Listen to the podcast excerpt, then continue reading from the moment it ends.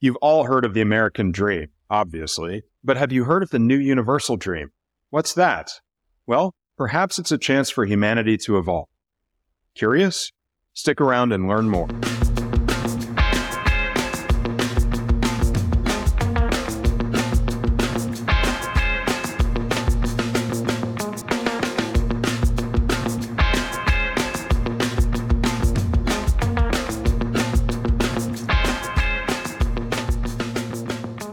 Friends and family, welcome to Dadages. I'm excited because today's episode has the potential to be really perspective changing and paradigm shifting for many of us. Today, we're picking up on a topic covered previously on Dadages.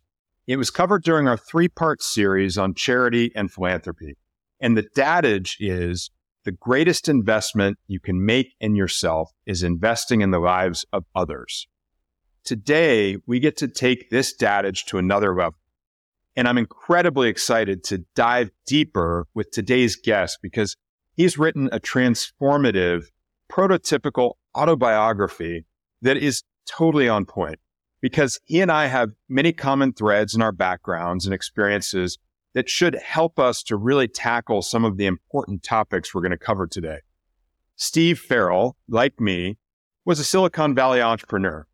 But he was far more successful in the days of the first dot com boom than I was in my ventures in Silicon Valley. He established and built not one, but two tech firms and parlayed hard work and being in exactly the right place at the right time into substantial financial and business achievement. Then he pivoted, as we'll discuss in detail today, to join one of his greatest mentors to lead Humanity's Team, a global nonprofit helping people everywhere awaken to our interconnectedness, our oneness through a worldwide multi platform organization.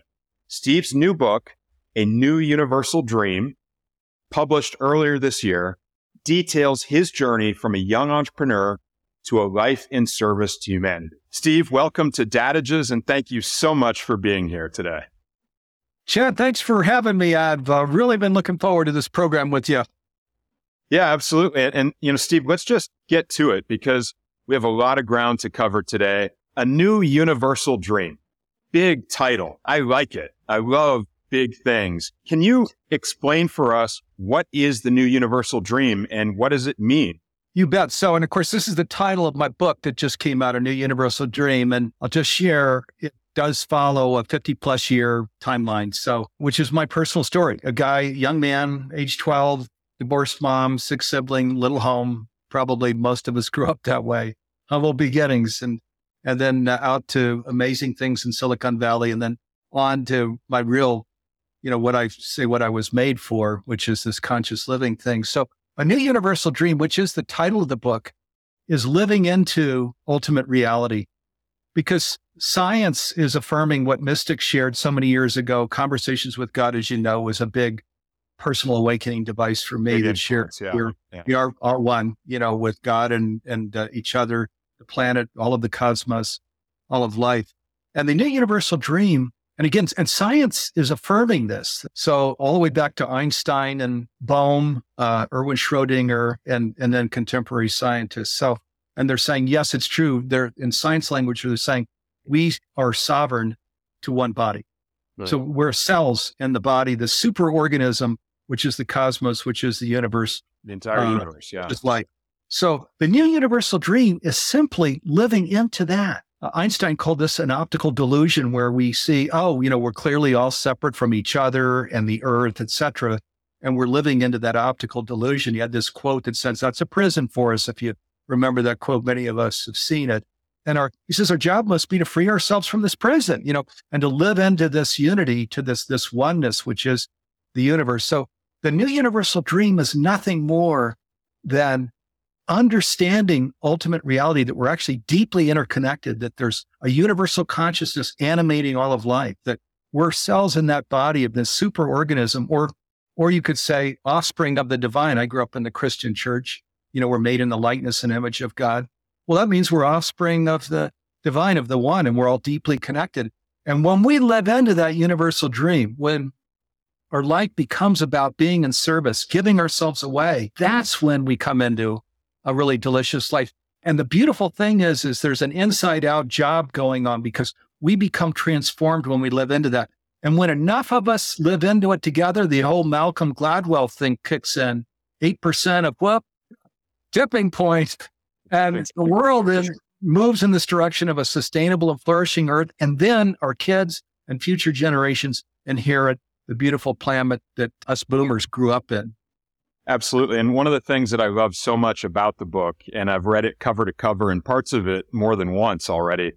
One of the things I love so much is, as you said, this is not just a manual for how to live your life, meaning talking to somebody else. It's how you have lived your life, Steve.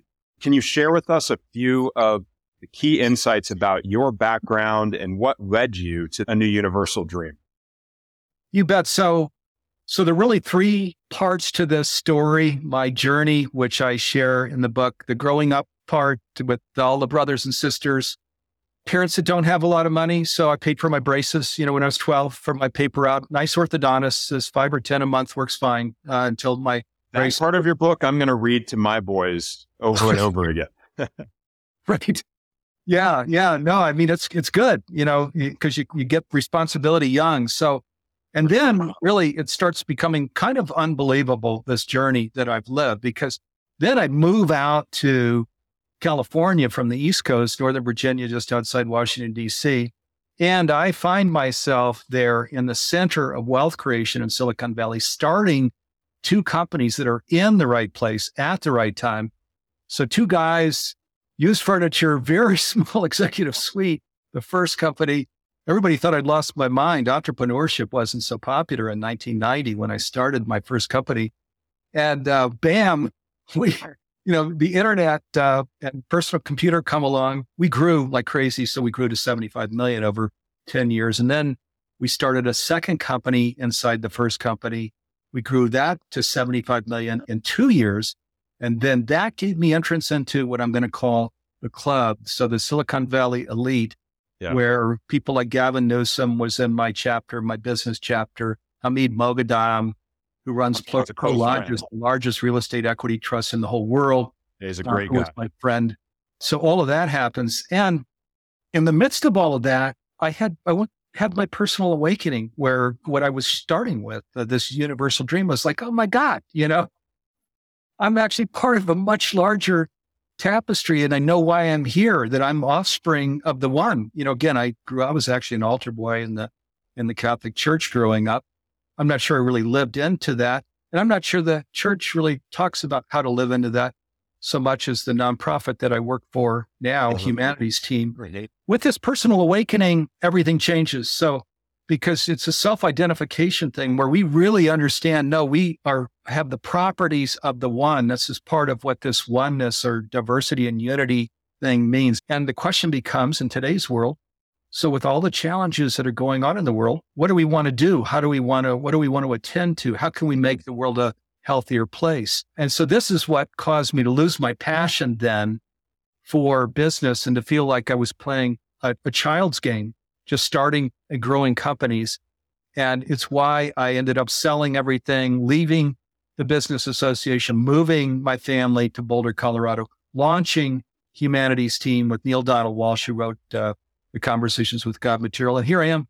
We're 20 years into Humanity's Team now. Now we have the largest conscious streaming platform in the whole world. And we're a nonprofit organization and we're supporting people on the conscious journey. So that's just, I'm flying real high here. But that's kind of the arc of this. Yeah. And, and thank you for sharing that background. And, and I really appreciate the depth into that background that you go within the book itself. It's remarkable how much you open up your life and really use it as a blueprint for how you went on this journey and how others can go on the same journey in their lives. And, and let's focus on a few of the key concepts that you mentioned as you were explaining all that to us. The big one, this unifying theme of oneness. Can you explain a little bit more about what that means and how we might, as individuals, see that in our lives manifested for us? You bet. So, you know, it, it, goes back to, it starts with, again, a lot of here in this country, in the United States, many of us grew up in Christian traditions, and the Bible says we're made in the likeness and image of God. You go Google that and or bang it, and it says, you know, we're actually offspring. That's what it means. We're offspring of the one. So the science that has come in is quite interesting. Einstein in 1921 shared the greatest illusion of the world is the illusion of separation. Uh, yeah. So that's 102 years ago. Yeah. So isn't it interesting? We haven't made great progress. On that yet. yeah, it's, it's, remarkable. Like when you go and watch Oppenheimer, to think Einstein was at the peak of his productivity a century ago. That's it. Yeah, that's it. And of course, in that same time frame, he said that no problem can be solved at the same level of consciousness that created it. So he's saying we got to elevate consciousness, right, to to really uh, create a solution, which brings us, you know, we'll come back to that in, ter- in terms of today's world and what we want to do with that. He was perhaps the most renowned scientist that came along, though Erwin Schrodinger, who won the Nobel Prize for Physics, I think it was 1934, mm-hmm. it says quantum physics thus reveals a oneness of the universe. So other Nobel Prize winners, and then you had David Bohm. Most people have heard of him, and and actually through history, uh, there's Plato, Hippocrates. I mean, there's a there's a lot of scientists. A long and illustrious list of names we all know. Right, and they're and they all said, you know, there's no plural in consciousness, which you know, if you to get your head around that, that means there's only one consciousness of which we are all a part. Right. Many people have heard this, and even so, you could frame it as well. So there's a universal consciousness animating all of life. Okay. Uh, that doesn't feel like so much of a departure for most of us. So that's saying there's one big, massive consciousness that's omnipresent, right, across the whole cosmos and universe. We're all points of presence or bodies of that presence uh, or offspring of that presence. Yes, so uh, consciousness is one of the other themes that I really see pervasive within your book. And I understand the concept. I appreciate you explaining this universal consciousness. But for individuals who want to live consciously, what does that mean exactly?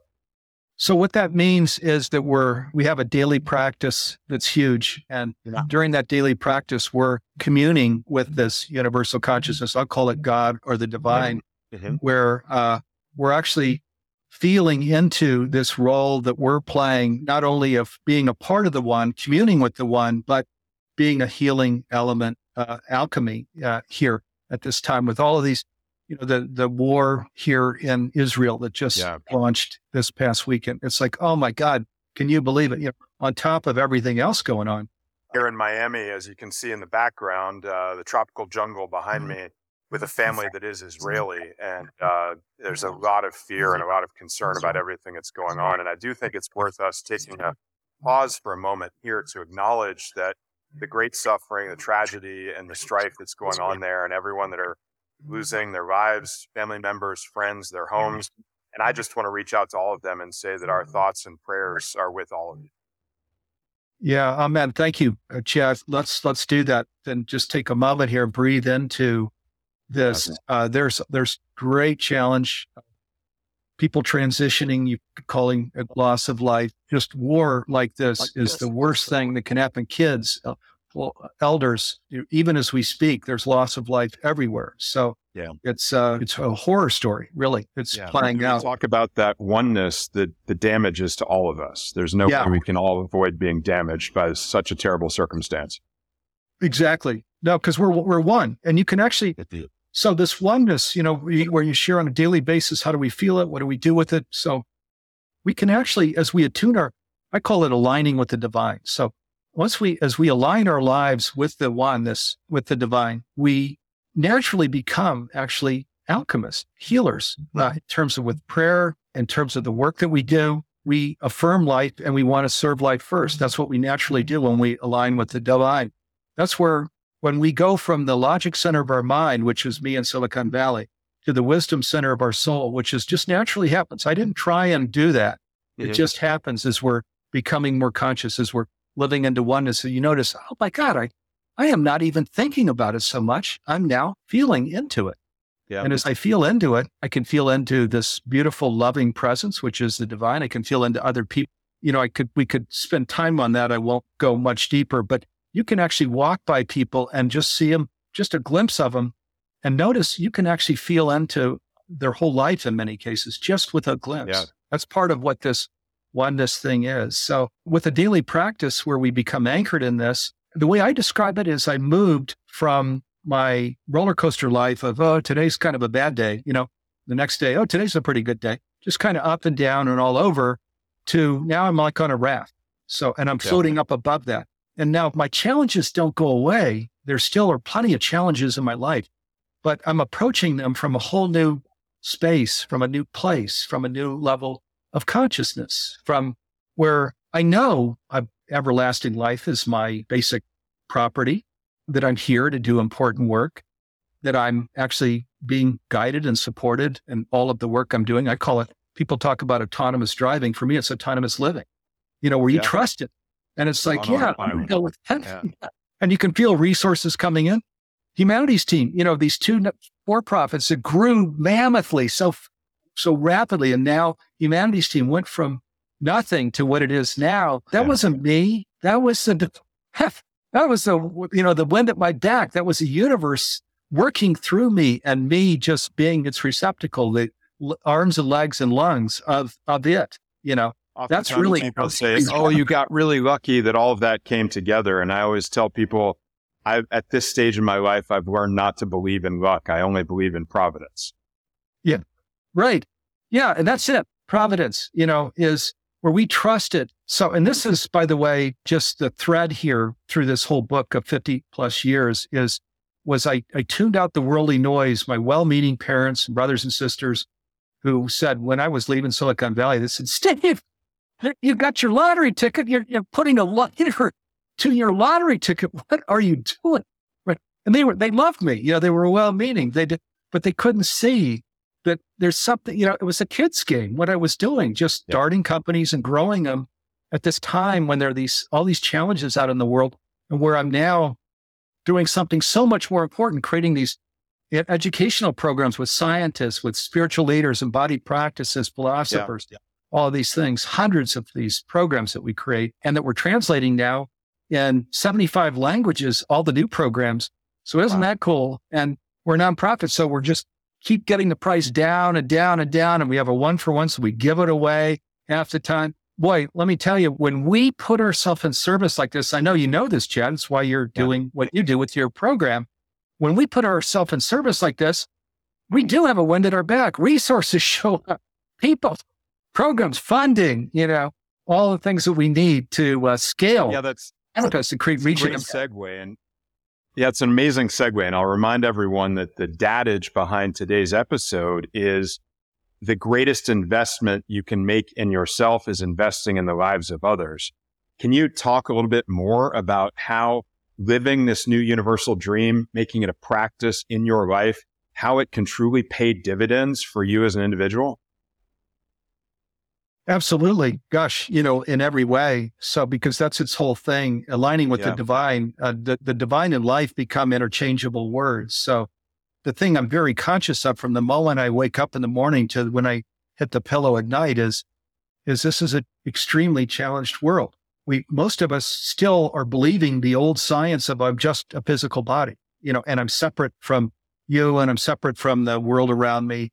When we live in that reality where it's just physical body and separate from everything, what do you naturally do? Well, build treasure, you know, and a castle. That's what you do. Now, when you awaken up, oh, no, but I'm a, actually, you're a part of me and I'm a part of you and the world around me. And there's some challenges here and the earth could use some attention. And where I align with that, and then I find all of these, you know, uh, miracles and synergies and synchronicities happening, things coming to me because I'm, I'm basically there's no higher prerogative than than life, serving life first. So we won't, I don't know that we'll even get into this in this program, but remember my background is entrepreneurial. A part of what I do is train entrepreneurs to be conscious entrepreneurs where the business now becomes this the same question where the business is in service the community and the world around us where there are incredible opportunities because the consumer loves loves loves loves a business that whose focus is just nurturing communities, nurturing life. And that's its first thing. And yes, of course, there's cash flow and income statements and balance sheets and all of those kinds of things. But the thing is, is where we're really our overarching theme, our heart's desire is to really be in service. People can feel it. They can feel it in the way that you're hiring and recruiting. They can feel it in the culture that you create. So that, that is really the whole thing is, is being in service to life around me. I could even you know, when, when you want, I could even compare this to uh, uh, what I'll call the Galileo moment, which, which does kind of go into this. Why don't, why don't we, we get into that? Tell us about the Galileo moment.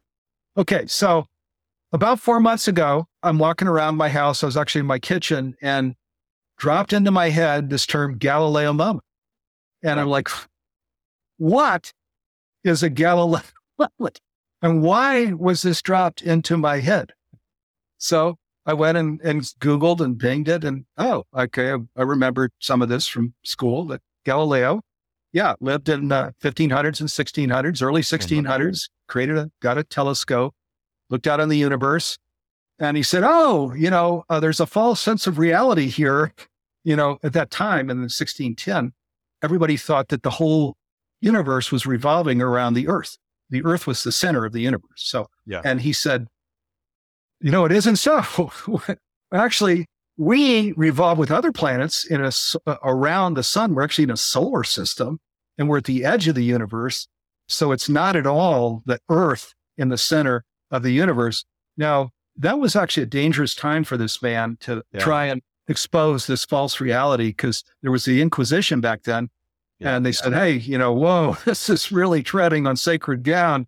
He said, You need to renounce this and renounce this right now. He was under house arrest already. And he said, uh, okay, because he was, they were actually going to, going to, you know, they were killing people at this time of the Inquisition. Right. So he renounced it and they so he was only under house arrest to the end of his life now mm-hmm. other people had telescopes and observed the same thing so it was too too late you know cattle all out of the barn now yeah.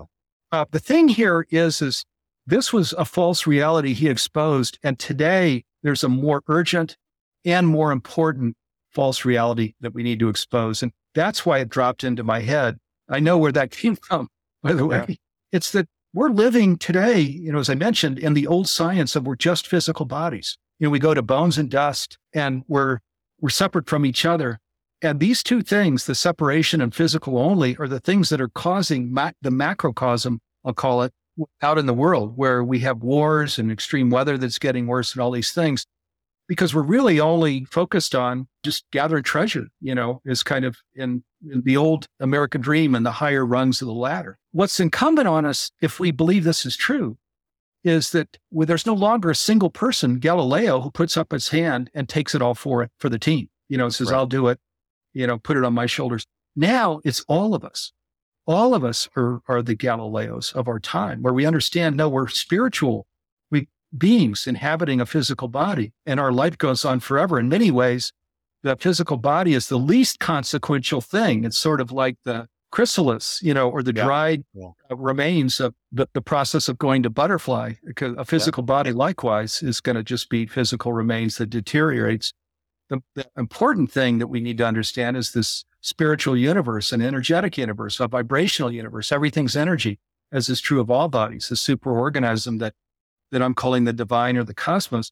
And just to get really spiritual with it, you know, again, we are offspring of the divine. So we're not just cells in a body, we are offspring of the divine. I, what I believe, Chad, is that we actually, and before we were born, put up our hand and said, Yes, I'll go down to this planet, Earth. I'll be part of one of the Galileos. I will live into, into the, this new truth that I'm a spiritual being. I will serve life first. I will do my level best to bring health and well being to the planet so that future generations can find a sustainable and flourishing earth. That's what I believe that we, each of us, are on a spiritual mission of sorts mm-hmm. to not only awaken ourselves, but to awaken the world around us, to be in service to the world around us.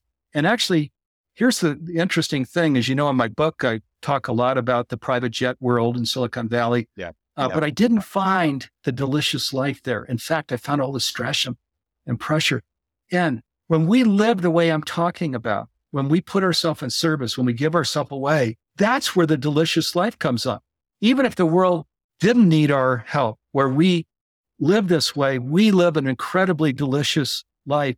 And then again, where enough of us start living this way together, bam, we create a whole new earth. We do the Galileo thing. We change yeah. the world as we know it. It is an inside out job. It has yeah, to start. Delicious life. I, I really like that notion while you explained the importance of the spiritual being, I hope for the sake of your physical being that you never have, as a result of your Galileo moment, to have to spend the rest of your life on house arrest because you have way too much good work left to do and need to be out there in the world. And I actually do want to spend some time talking about that. As a fellow founder of a nonprofit organization, I really want to get into some of the nuts and bolts of the process of building an organization with such an important mission. I latch on to this notion of BHAGs, big, hairy, audacious goals. And, and the notion that is expressed in actually one of the earlier episodes of Dadages, where the dadage for that episode was, if you think one person can't reshape the world around them, try driving a bulldozer. If you really want to change the world, learn to operate heavy machinery. And the whole premise of that episode is sort of laying a framework for how to execute on the development of a nonprofit organization and how to be successful in chasing after these big, hairy, audacious goals. And as you said, Humanity's Team is going on 20 years now. You've absolutely tackled some amazing BHAGs. When I went through your book, I tried to pull out some of the statements of uh, purpose that are highlighted from the, my reading of your book. And a few of them are promote the notion of oneness with with the divine, heal our humanitarian and ecological crises, clearing God's good name, changing humanity's future. Massive objectives, massive goals. Can you better articulate for our friends and family the nature of these lofty goals and how one goes about trying to build an organization like you have with Humanity's Team to be able to tackle such things? You bet. Well, let me start out just with so for all of us, it really is following our soul's calling. So I'll get into my, I'll take you through my personal story there. But, please, but again, please. I tuned out the worldly noise of, of well meaning people who loved me dearly and said, Oh, geez, Steve, you know, you really are making a mistake.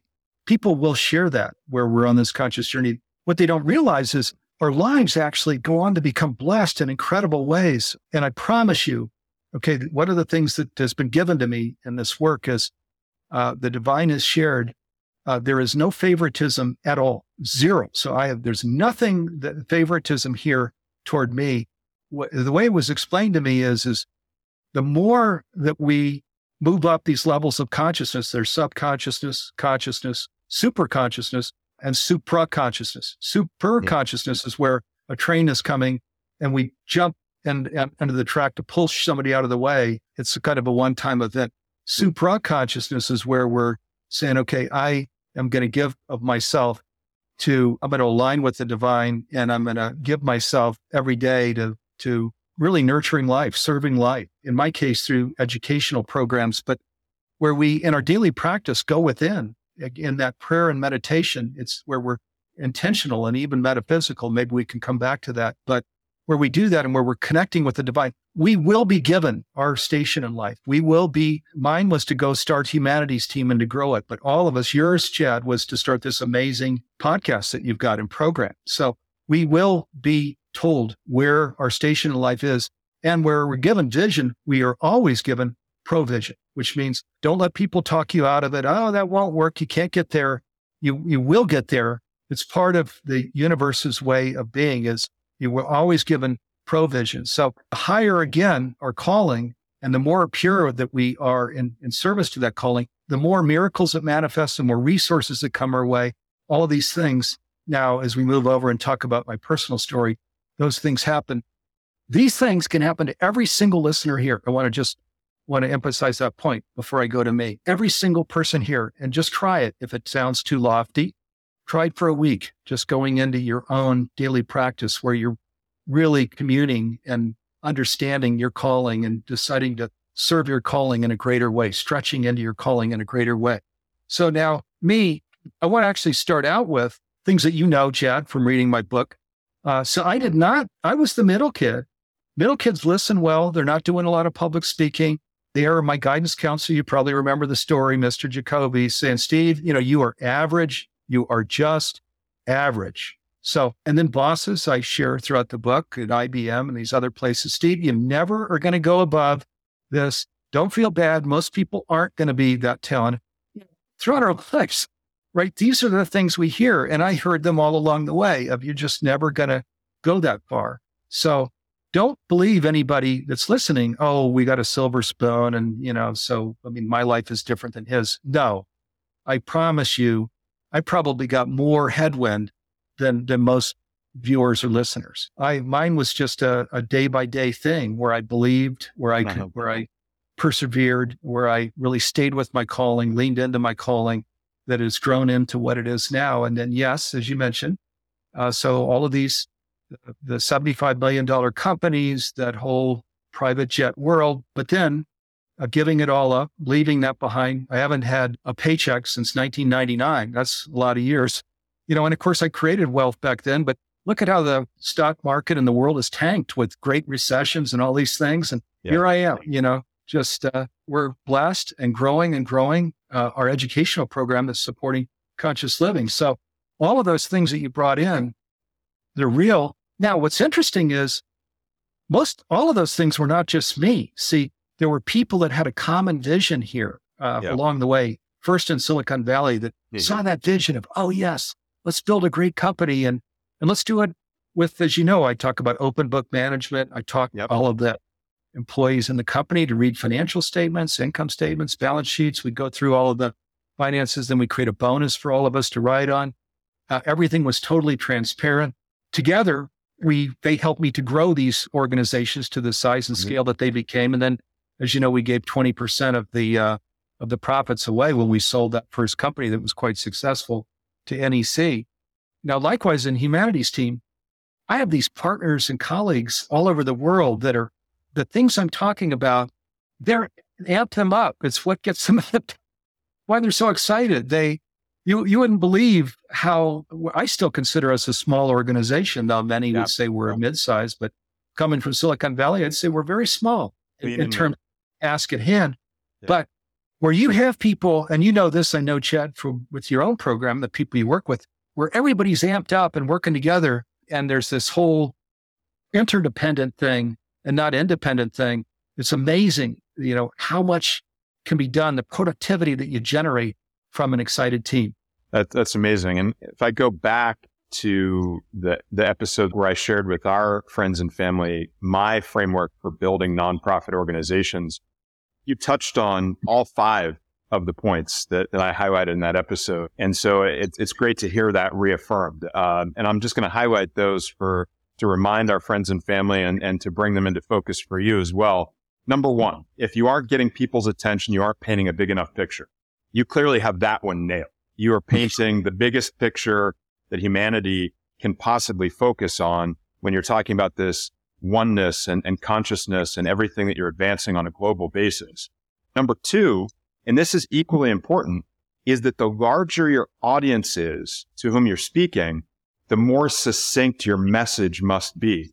And one of the things that I love that you share right in the pages of the book, and I'm looking at page 112 right now, you you actually share some of the the writings and some of the public messaging that you and your leadership team created in in 2005 you came up with a statement of direction and that's so important when you're talking about such a large organization trying to mobilize people trying to create apostles for your mission out there in the world some of the things i'm just going to pick a couple of them that i love in here humanity's team is open and transparent in its operation and finance you mentioned that just a moment ago. To me, that is such an amazing principle in building, particularly a nonprofit organization. That level of transparency and accountability has to be a theme through everything you do. And then you really spelled out some of the, the ethos of what you're doing. The five steps to peace. Humanity's team uses the five steps to peace from the new revelations, which, as you said, came from Neale Donald Walsch and his conversations with God, which was it, we'll get into that in a couple of minutes, some of the inspiration and the mentorship for what you're doing. Tell us about that process and working with your team to come up with these kind of statements and being able to articulate that out to your entire audience because it's it's such a gift to be able to do that as an organization. Yeah, well, thank you. Well, yes, I mean, as you mentioned, this is a staple of, of really if if we're going to build a team to go do something, you need to do these things that you're talking about. We need to understand yeah. what is the vision here? Where are we going? How are we going to get there? This is this is crucial. And it's what gets people excited and and where they're putting they're not just punching the clock. They're really with you. You know, you've, you've got the wind at your back. You're, you've got maximum productivity. So mm-hmm. these are staples then to, to going somewhere. And if you don't build a team, you're not going to go that far. You, you really, the bigger the team, the more reach and impact you can have. So these are skills that we want to learn. Now, my job was, I'm going to call it uh, in some ways anyway, easy because the way I looked at conversations with God, which as you may know, was like three years on the New York Times bestseller. Everybody in the world in the 90s was reading book one, book two, book three. You've mentioned yep. other ones, Tomorrow's God. You know, there are nine books actually in total. And the way we looked at it, and the reason that I think so many people were reading it is the wisdom is like, where's this wisdom coming from? Like Neale was saying, it isn't me. You know, I'm asking the questions, but don't think that I'm providing the wisdom. I answered, and he says it's like taking dictation, right? Or auto writing. He just was writing down what was coming back to him. The wisdom was surreal. You can't really punch holes in this wisdom. It's so yeah. unbelievable. The way I've come to think of it, Chad, is in today's world where there's so many challenges, you got parents, you're raising kids, you know, very sacred mission here. When there's when there's so much challenge here, isn't it nice that if there was some big public conversation, we all are having conversations with God all the time, right? Our prayers and yeah. our our uh, practices in the morning and things. But what if there was some big, huge, massive, global conversation with God going on that gave us a little clarity of, oh, okay, well, let me explain, you know, who you are, how how you were made, what your invitation in life is, and then your what uh, what when you come home with God at the end of your life, and you know, what if there could be this massive, like big public conversation that created some clarity, you know, and even action steps to kind of live a real happy life.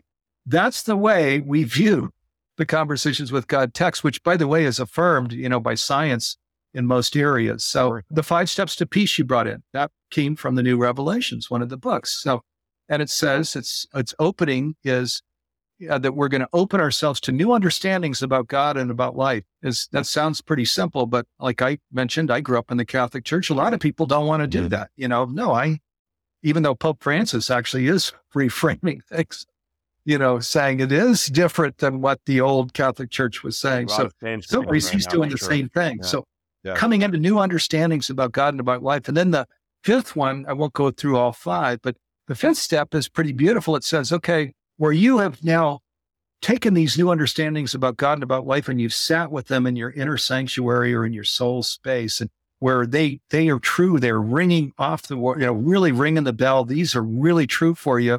That fifth step is okay now i'm going to embody these truths. I'm going to live these truths. So okay. it goes back to when you were saying how do we live into oneness? Uh, it this is how we sit with these truths. Like if we don't go within, we go without. That means the daily practice is important. So where these practices are true for us, where they ring the bell, then we live into these practices every day and we serve life around us every day. And that's what the fifth step is, is yeah. we're not going to just, uh, you know, it's sort of like a Michelin. Michelin has these stars, one, two, and three for restaurants. Imagine that you go to a two or three star Michelin restaurant, the food is outstanding, it's on the table, but you don't want to eat it. That's like in the five steps to peace, that's like you come into these new understandings that are incredible, but you don't quite want to live them. I mean, why would you not eat You're missing the most delicious part. You know, yeah. eat that meal, embody and express those truths. So yeah, that's uh, that's really beautiful. And and to put it in very commercial terms, Neale Donald Walsch and, and really operating as a, a vessel or an instrument of the divine, as he has, has described it, gave you a great product to work with. And your job was to go out and sell that. And so it was really great to have that basis. But getting there, the operations, the organization, the infrastructure, I hope you don't downplay the, the heavy lifting that you've done. And you highlighted actually, you touched on point three and point four in my model for building nonprofit organizations. One, point three is if your HR doesn't follow your mission, you don't really have a mission. And that's about hiring really good people to do what you need to do and putting them to work. And then number four is build an effective team of volunteer leaders around you and recruiting those people in who are volunteering their time and giving of their time to make a difference. Can you share a few key highlights and maybe a couple of stories of individuals, either people you've hired into the organization to work on what you're doing as their day job, or the amazing group of volunteers from all walks of life at some of the highest levels of our culture that have become a part of humanity's team. You bet. Yeah. And I could uh, talk all day long, but I'm going to keep this short. So we have 65 country coordinators, all volunteer out around the world in Middle East, all over the world in hotspots. And they're not paid. Their, their expenses are not even reimbursed. They just are there, held up their hand and took this role on as country coordinator because they want a, this aspect of understanding oneness and living into it and, and helping humanity's team to unite humanity. That's, that's our mission. We're uniting humanity. That's why it's called humanity's team. There are 8 billion of us here. We don't, it's not just state lines or country lines or county lines. It's like, Hey, all 8 billion of you, you know, we are the same species. Our, our mission is uniting humanity uh, to, to live into this diversity and unity and things. And uh, they're very passionate about it and uh, incredible what uh, one of them was uh, has recently passed. He was in a wheelchair his whole life. Oh my God, what an incredible! He used to fly into the U.S. Uh, he'd have to have somebody come with him because he was uh, in a wheelchair. But you, this man was on fire. And what he did in wow. Argentina, where he represented it, he'd fly into all of these countries with us, would lead these free hugs and different exercises uh, and this, these study groups and all these things. I mean, an amazing man. Gabriela Avruj was his name. So now in the center of humanity's team, the woman who's the director of operations, just the most loving, caring, kind person in the whole world. Uh, and she's a director of operations in, in a nonprofit. That's what you want. You know, we want where this is not about, oh, well, let's push them and get another insurance. You know, no, no, no, no our whole thing You have to lead with heart for sure when you're in a, in yeah, position. It's a nonprofit, right? Exactly. Yeah. You know, this is we need to understand our most important thing is actually how we're leading and working with our partners and colleagues every day. And you know, there's no the destination and journey are one. So we are never like, oh, where there's a destination out here, I'm going to push harder to get to that. No, no, no, no, never. We we are about embodying again that fifth step to peace. Embody the truth of what this is, you'll get it. You know, people will respect you for that, where they can see you're a little more patient, more kind, you listen better, you really hear what you listen to, you act on that, and you're giving appreciation all the time because you value diversity and unity. So these are things again that are just staples to to how you're going to live your life and, and, grow your organization, or in this case, grow your nonprofit. So to, to your point, Chad, I don't want to represent this as over 20 years of just some cakewalk. As you know, reading the book, we actually hit the wall almost. There were yeah. there were a good number of times that were very yeah. challenging. One was where we were planning actually to liquidate because we really just hit the end of the road and we were looking to just bulk up everybody's uh, income, that final check to give them the, a maximum lead time to go find another job. But here's the thing is, you know, when I was saying I was like floating on a raft, you know, but, but I still have challenges. What I found in this where we're really working at a very pure level with our nonprofit is we'll get on our side. And sometimes it may, you know, I thought then I was going over, this thing is ending. Now I talk very honestly about that. Mm-hmm. It didn't end. And I think that is one of the things that we can find to be true. Again, the vision and provision is it might look like it's going to end, might come real close, but uh, we'll be actually guided and supported through it. We'll get to the other side humanity's team has already grown into a pretty massive nonprofit. And in, honestly, in the months and years ahead, I can only imagine because we're supporting people on their conscious journey. And as you, when I brought in Galileo Moment, I'm saying there's maybe nothing more urgent or important right now than this, really going through our own personal awakening and living as uh, offspring, you know, of the, I'm going to say of the divine, you know, really uh, coming into our own personal mission in this life, living it to its fullest, a delicious life, but also a life that creates a better world. Absolutely. And uh, one of the things you said, and I think this is important in a nonprofit context, is if you're not facing those kind of existential challenges, are we going to make it to the next day? You're probably not pushing the envelope hard enough on your mission. And I think that's a testament to the value of the organization, to the strength of its mission, and to everything you're looking to accomplish when you have those moments of, are we going to make it? And so congratulations for encountering those moments and congratulations for surpassing those moments and, and working your way through them. And I want to come back to my fifth and final point, uh, which I think is really fundamental to your organization. And I want to give you a chance to talk about this one as well. There is no such thing as a small contribution. That's the fifth element of the framework that I've established for nonprofit organizations. And I, Steve, it doesn't, someone doesn't have to be a tech millionaire to be part of humanity's team and to be able to make a positive contribution. Tell us about how anyone and everyone can be a part of the amazing mission that you guys have put together and really participate in this, this system of oneness and this organization.